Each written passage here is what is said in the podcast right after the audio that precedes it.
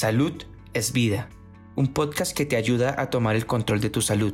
Entrega especial de Diabetes en Control, una iniciativa de Be Health. Saludos amigos de Be Health, Lili García con ustedes nuevamente. Y hoy tocamos un tema que yo creo que a todos nos va a tocar de cerca porque no conozco a una persona en Puerto Rico que no tenga a alguien, ya sea familiar o conocido, que padezca de diabetes. Eh, por desgracia, es una de las condiciones, ¿verdad?, de más prevalencia en nuestro país, eh, pero los avances han sido muchos en el tratamiento y para hablarnos un poquito sobre eso tenemos con nosotros a la endocrinóloga doctora Janet Colón. Eh, Janet, gracias por estar con nosotros. Saludos, saludos a todos. Cuando, cuando hablé y menciono, digo, tú me dices si estoy correcta o no, que lo cierto es que la prevalencia en Puerto Rico de, diabetes es, es, alta. Sí, se dice que aproximadamente una de cada cinco personas en Puerto Rico padece de diabetes.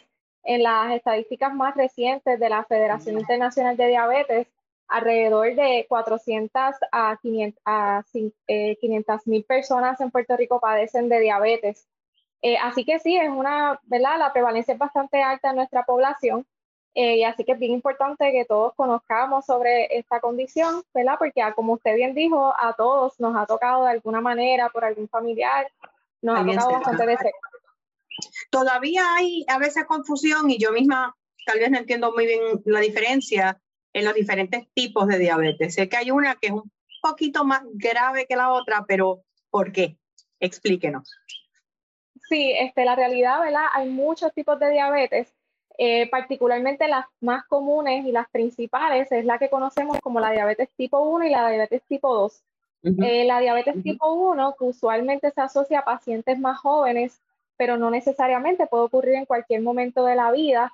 La diabetes tipo 1 es por una, eh, es una condición autoinmune donde nuestro cuerpo genera unos anticuerpos ¿verdad? Que se supone que se creen para destruir bacterias, para protegernos de enfermedades, pero el sistema inmunológico se confunde, por decirlo así, y ataca nuestro páncreas, que es el órgano ¿verdad? que produce la insulina. Así que estos ah. pacientes usualmente lo que tienen es una deficiencia absoluta de insulina en el cuerpo y por eso usualmente estos pacientes desde inicio de su enfermedad necesitan utilizar insulina. Eh, realmente eh, no se, ¿verdad? Se sabe que tiene su, su, genética esta condición cuando es diabetes tipo 1, pero todavía pues no se conoce este, realmente qué la causa eh, eh, completamente, ¿verdad? No, no se conoce eh, los pormenores, así que este tipo de diabetes le puede tocar a cualquier persona. Hago esa salvedad porque a veces tenemos la impresión de que la diabetes es una condición que simplemente pues se puede prevenir con dieta y ejercicio y algunos de estos pacientes se sienten rezagados porque ellos dicen contra, a lo mejor yo, ¿verdad? Yo me estaba cuidando este, yo hacía mi ejercicio, cuidaba mi dieta y de momento tengo diabetes. Y para este, esta población, particularmente tipo 1, a veces pues mucha gente no entiende, ¿verdad? Que es tipo 1, que, que, no fue que ellos no hicieron nada para prevenirla, sino que ese tipo de diabetes realmente pues no se puede prevenir. Sin embargo, la, exacto, sin embargo, la diabetes tipo 2, que es la que más conocemos, eh, es la que ocurre, ¿verdad? Usualmente está asociada a obesidad y, a estilos de vida inadecuados, eso hace que la insulina que nuestro cuerpo produce, que es la hormona que controla nuestros niveles de azúcar en la sangre, no funcione bien en los tejidos. Por tanto, el azúcar se queda en la sangre y no va a los músculos, ¿verdad? Para energía. Ese es el tipo de diabetes 2, que es el que, ¿verdad? Se dice que con dieta, ejercicio, si estamos sobrepeso, bajar de peso, nos ayuda, ¿verdad? A prevenir el riesgo sí hay factores genéticos y se ha visto que, lo que es la, la raza, ¿verdad? Raza hispánica, tienen mayor riesgo a desarrollar diabetes y por eso es que todas las campañas, ¿verdad? De, diabetes van dirigidas particularmente a, a, prevenir diabetes tipo 2 con dieta, ejercicio y evitar obesidad para disminuir nuestro riesgo, que ya de por sí, ¿verdad? Por ser hispanos, nuestro riesgo de desarrollar ese tipo de diabetes es mayor. O sea que puede ocurrir que si en el caso de la diabetes tipo 2, eh, una vez se desarrolla la condición, si la persona se cuida, si cambia estilos de vida, eh, puede eliminarse completamente y tener eh, un uso de insulina completamente normal su cuerpo. Sí, la, bueno, en realidad la diabetes tipo 2 se considera una condición crónica, eh, a la vez que nuestro cuerpo, ¿verdad? Ya sea por obesidad, eh, eh, no está funcionando bien la insulina que producimos, ya hay un defecto, ¿verdad? A nivel metabólico que aunque usualmente los diabéticos tipo 2 no necesariamente de inicio se empiezan en terapia de insulina, usualmente se empiezan en terapias orales, eh, tratamientos como el metformin, que es la primera línea para este tipo de diabetes.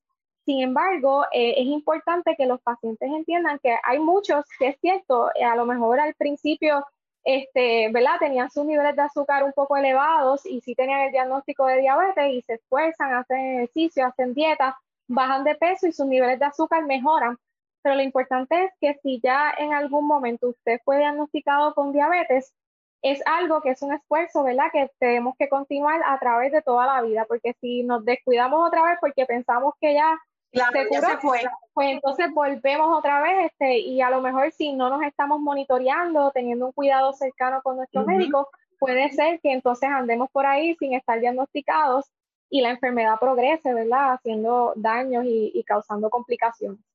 Mencionó que en el caso de la tipo 1 se le dice la diabetes de los jóvenes porque empieza generalmente más temprano el diagnóstico, pero no necesariamente es cuando son niños.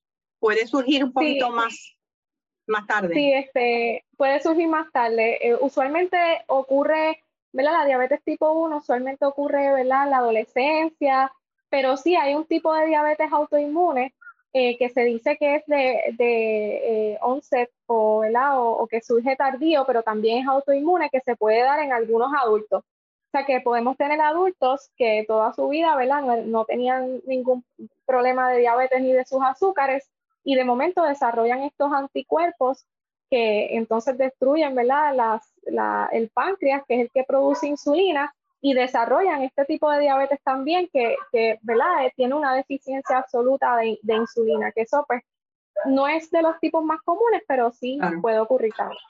Eh, mencionó que obviamente pues en tipo 1 y tipo 2 se tratan a nivel de medicamentos de formas diferentes, ¿verdad? Eh, el tipo 2 no necesariamente de primera intención va a requerir insulina inmediatamente, hay otras alternativas. Ahora, cuando entramos fuera de los medicamentos, en lo que hay en términos de tecnología con los años, los avances en el área de la diabetes han sido enormes.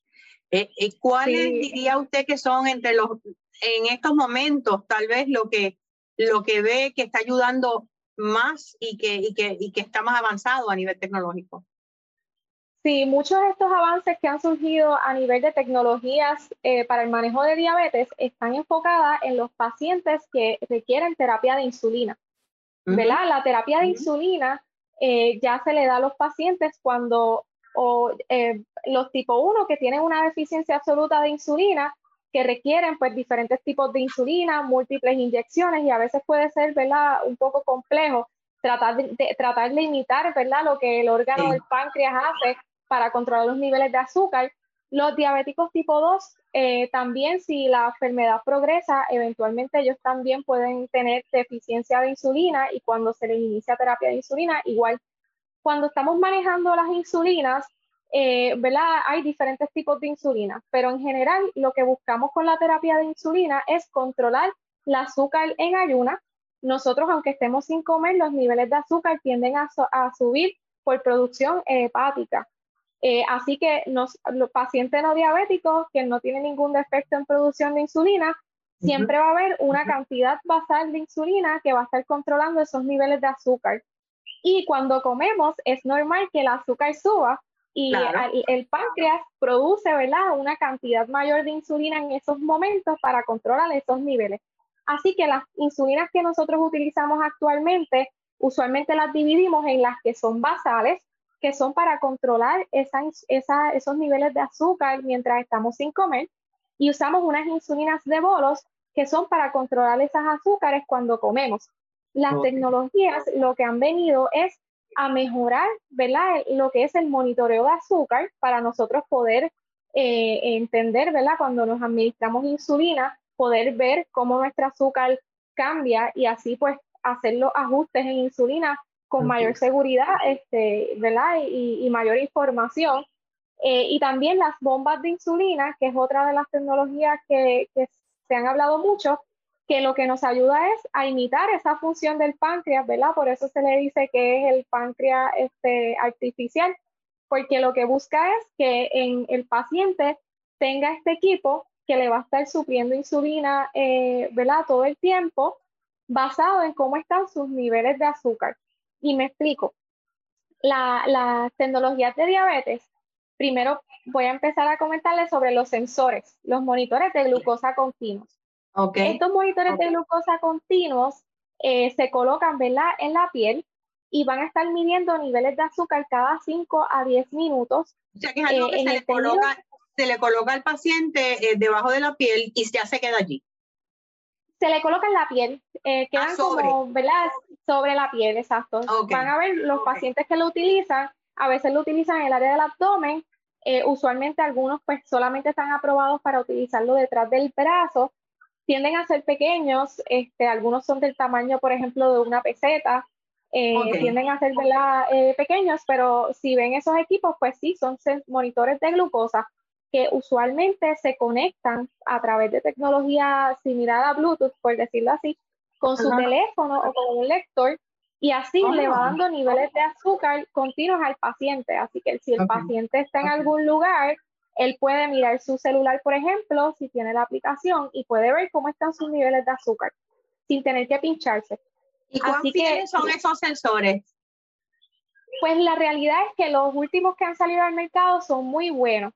Sí, hay que hacer la salvedad eh, que esto lo que busca es que el paciente tenga, ¿verdad? Pueda ver sus niveles de, de azúcar básicamente todo el tiempo y ver sus tendencias que con el glucómetro, que es el equipo, ¿verdad? Que usualmente los pacientes monitorean su azúcar, sabemos que los glucómetros son como un Snapchat, es como una foto de cómo está tu glucosa en ese momento. En ese momento. Eh, así que los sensores te ayudan más a darte tendencia.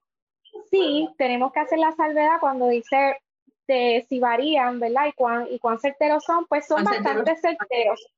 Son bastante certeros. Sí hay que hacer mención de que el glucómetro, por ejemplo, mide el azúcar a nivel de la sangre, mientras que estos sensores miden el azúcar a nivel de la piel, del tejido subcutáneo. Ah, ok. Así que, que vamos a ver, y los pacientes se pueden encontrar que cuando los niveles de azúcar cambian rápido en sangre, por ejemplo, cuando comemos o cuando utilizamos insulina, donde primero se va a reflejar ese cambio en los niveles de azúcar es en la sangre y luego en la piel. Así que pueden haber como un, pequeño retraso en lo que me está diciendo el sensor y lo que yo estoy viendo en el glucómetro cuando me pincho el dedito. que eso es algo que se puede ver, pero, pero en general se habla de una diferencia entre lo que dice el sensor, ¿verdad? Todos, todos, eh, todos son un poquito diferentes, pero puede ser de hasta 40, 50 miligramos de cilitros de diferencia. Este, pero usualmente ocurre más cuando el azúcar está cambiando rápido, que si se orienta el ah, paciente, ¿verdad? De que, de que pues, de, ¿verdad? Si esto ocurre, no es que el sensor esté dañado, es que es esperado. Este, que no es, un, es un delay, es un delay entre el momento en que comiste. Pero, pero sigue siendo algo sumamente funcional, que mejora la calidad de vida en muchos sentidos. Exacto, porque entonces evita, por decirlo así, pues la cantidad de, de pinchazos. De pinchazos. Y algunos pacientes de, utilizar el glucómetro y algunos pacientes en realidad eh, a veces al tener el sensor que le está dando niveles de azúcar todo el tiempo, a veces se sienten más confiados porque ellos se chequean el azúcar en un momento, me puse insulina y después están ansiosos, ¿verdad? Si, ¿Qué me va a pasar? ¿Si me va a bajar? Este, voy a salir y me va a bajar. Y muchos de estos sensores tienen alarmas, que si el azúcar está muy bajita, le da una alarma al paciente para que se verifique, o si está muy alta, igual le da esas alarmas de la mano de los sensores vienen las bombas de insulina, que cada, en estos últimos años esas tecnologías han estado cada vez este, mejorando y ahora muchos de los sistemas ¿verdad? que están en el mercado disponible para los pacientes se comunican con los sensores. Así que de esa manera la bomba de insulina, en, muchos de estos sistemas trabajan dependiendo de los niveles de azúcar que le va diciendo el sensor. Así que es, por eso se le dice que es como un páncreas artificial, porque con el sensor van monitoreando los niveles de azúcar y dependiendo de cómo estén los niveles de azúcar, es que la bomba le va dando este, dosis de insulina. Y así los pacientes pueden ¿verdad? estar más controlados. sí eh, hay que decir que, hay que tener expectativas realistas. Estas nuevas tecnologías no necesariamente vienen a, hacerlo ¿verdad? todo bien fácil, me pongo la bomba y, ya no tengo que hacer más nada. Este, no requiere ¿verdad? de que de entrenamiento, de que le dediquen tiempo, de que a veces pueden ocurrir ¿verdad? Este, eh, situaciones en que de momento la bomba a lo mejor no funciona bien y que el paciente esté lo suficientemente educado para poder manejar esas situaciones. Así que usualmente cuando los pacientes se, eh, se identifican como candidatos para estas tecnologías, se deben entrenar y deben estar motivados y comprometidos, ¿verdad? A ir a esos entrenamientos eh, para que entonces puedan utilizar el sistema y le saquen el mayor provecho. Este, sí, Cuando hablas de la eh, bomba, para, yo entender, es una, esa sí se, es, interna, ¿no? Esa sí se coloca internamente. ¿O mm, tampoco? Bueno, tiene, tiene las bombas, eh, usualmente parecen como si fuera un piper. Okay. Que es un sistema que está externo, pero sí tiene un área donde se llena eh, la insulina y con un catéter, que es una pequeña, ¿verdad? Este, un pequeño catéter se introduce en el tejido subcutáneo y ahí es donde le va a estar dando, ¿verdad? Que es lo que se llama este, la infusión como tal continua a nivel subcutáneo. Así que los pacientes que están en múltiples inyecciones utilizan, ¿verdad? La jeringuilla para inyectarse las dosis de insulina, mientras que con estos sistemas van a tener un catéter que va a estar insertado, ¿verdad? En el tejido subcutáneo por más tiempo. Usualmente requieren de cambio de este, cada dos a tres días. Ah, ok. ¿Y lo puede hacer el mismo paciente? Ese sí, lo puede hacer el mismo paciente. Para eso se entrenan, ¿verdad? Los pacientes para que ellos puedan, ¿verdad? Hacer los cambios. Por eso digo que mm, hay que tener expectativas realistas, que esto no es algo que, que funciona igual con páncreas, sino que el paciente tiene que hacer sus cambios de catéter, eh, tiene que estar este, pendiente a que el sistema ¿verdad? Esté, esté, esté funcionando bien. Si ocurre algún problema, pues estar este, pendiente. Usualmente los pacientes que se identifican para ese tipo de bombas de insulina, eh, ¿verdad? Que como, como les expliqué, este, va conectado al tejido subcutáneo como tal y va dando esa infusión de insulina continua. Eh, pues tienen que ser pacientes usualmente que estén en múltiples este, ¿verdad? Que estén requiriendo múltiples inyecciones de insulina, o sea que no es, exacto, no es, no es, todos los pacientes, porque como explicamos, si es un tipo 2 que está bien controlado en sus medicamentos orales, pues no se beneficia de esa tecnología. Lo mismo con, a veces con el sensor, si es un paciente que con sus medicamentos orales está bien controlado, pues no necesariamente a lo mejor requiere un monitoreo tan intenso de sus azúcares con varias, este, ¿verdad? varios niveles al día es para los que están utilizando eh, múltiples insulinas que están ¿verdad? deficientes de, insulina como tal. Quisiera que me hablara un poquito de los, de los, los PENS eh, y los PENS inteligentes, que fue lo que me describió antes de comenzar eh, la transmisión. ¿De qué estamos hablando aquí? Sí, lo último ¿verdad? que salió así en el mercado son los PEN inteligentes. Estos PEN se dice ¿verdad? son inteligentes porque tienen una aplicación, así que el, el PEN se puede conectar a una aplicación en su celular y se puede conectar también con monitores de glucosa. Y ayuda mucho, a veces los pacientes dicen, fíjate, yo me pongo, este, dependiendo por comida, me pongo de 5 a 10 unidades y no están muy seguros de la cantidad o a veces se les hace difícil llevar un monitoreo de cuánta insulina se está administrando realmente. Con el PEN eso queda registrado les dice la hora, cuánto se puso. A veces, si se conecta con los sensores, también puede decir la azúcar estaba en tanto y te pusiste tanto. Les puede dar alarmas como que, este, mira, te toca la insulina basada a tal hora. O sea que son PEN que le dan mucha información al paciente, ¿verdad? Y más allá de solo administrar la insulina, sino que también mantiene como un, una récord, ¿verdad? un récord, exacto, de cuánta insulina se está administrando, eh, le da recordatorios y, y ¿verdad? El último, el, uno de los últimos que salió tiene hasta herramientas que le ayudan al paciente a cómo eh, manejar su diabetes, ¿verdad? Cómo corregir. Algo bien importante que se me pasó mencionar de las bombas de insulina y de todo esto, ¿verdad? Cuando los pacientes están utilizando insulina, es lo que se llama el conteo de carbohidratos. Eh, de los alimentos, lo más que nos tiende a subir el azúcar rápido son los carbohidratos. Eh, y los pacientes que usan múltiples inyecciones y que, se, y que se colocan en estos sistemas de bomba de insulina necesitan contar carbohidratos. Porque usualmente estos sistemas lo único que necesitan, ¿verdad? Es que el paciente, si va a comer, le diga al sistema, entre en el sistema, me voy a comer tantos gramos de carbohidratos. Y el sistema hace el cálculo de cuánta insulina necesita para ese alimento. Así que eso es una de las cosas, ¿verdad?, que, es importante. Estos PEN inteligentes también tienen herramientas para ayudar al paciente a contar carbohidratos y calcular sus dosis de, insulina por comida. Así que pues, que eso fue lo último, ¿verdad? Que ha salido al mercado, que el que no esté interesado tanto en tener una bomba con una infusión, ¿verdad? Con, mm, la, mayoría tienen estos tubitos que están eh, administrando insulina todo el tiempo. Si prefieren el PEN, pues tienen esta opción de estos PEN inteligentes también.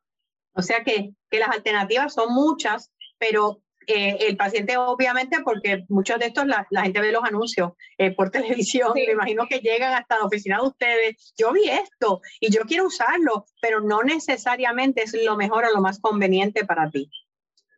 Sí, sí, los pacientes, como expliqué, usualmente son pacientes que estén en múltiples inyecciones, eh, que requieran un monitoreo bastante intenso, ¿verdad? De más de tres monitoreos de glucosa al día, pues estos sistemas vienen a hacerle la, la, vida, ¿verdad? Más fácil y que puedan controlar su, su diabetes de una manera, ¿verdad? Que no afecte tanto su calidad de vida.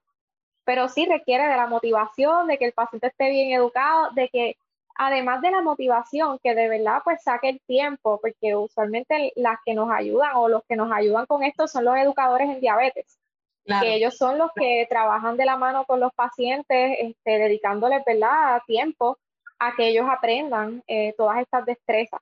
Así que sí requiere que el paciente tenga motivación y además de motivación que tenga el tiempo para, para poder aprender. que quiera aprender y que quiera adiestrarse y que se deje llevar. Sí. Eso es importante. Muchísimas gracias. Como ven, las alternativas son muchas, lo que está ocurriendo constantemente a nivel de ciencia y tecnología en el tratamiento de la diabetes. Así que gracias a la endocrinóloga doctora Janet Colón Castellano eh, por habernos acompañado este ratito. Gracias a ustedes, que tengan buen día. Y gracias a ustedes, en amigos de BeHealth, por su sintonía y nos vemos en la próxima. ¿Te gustó el contenido? Recuerda que puedes seguirnos en tus redes sociales favoritas. Búscanos como BeHealthPR y no te pierdas nuestras actualizaciones.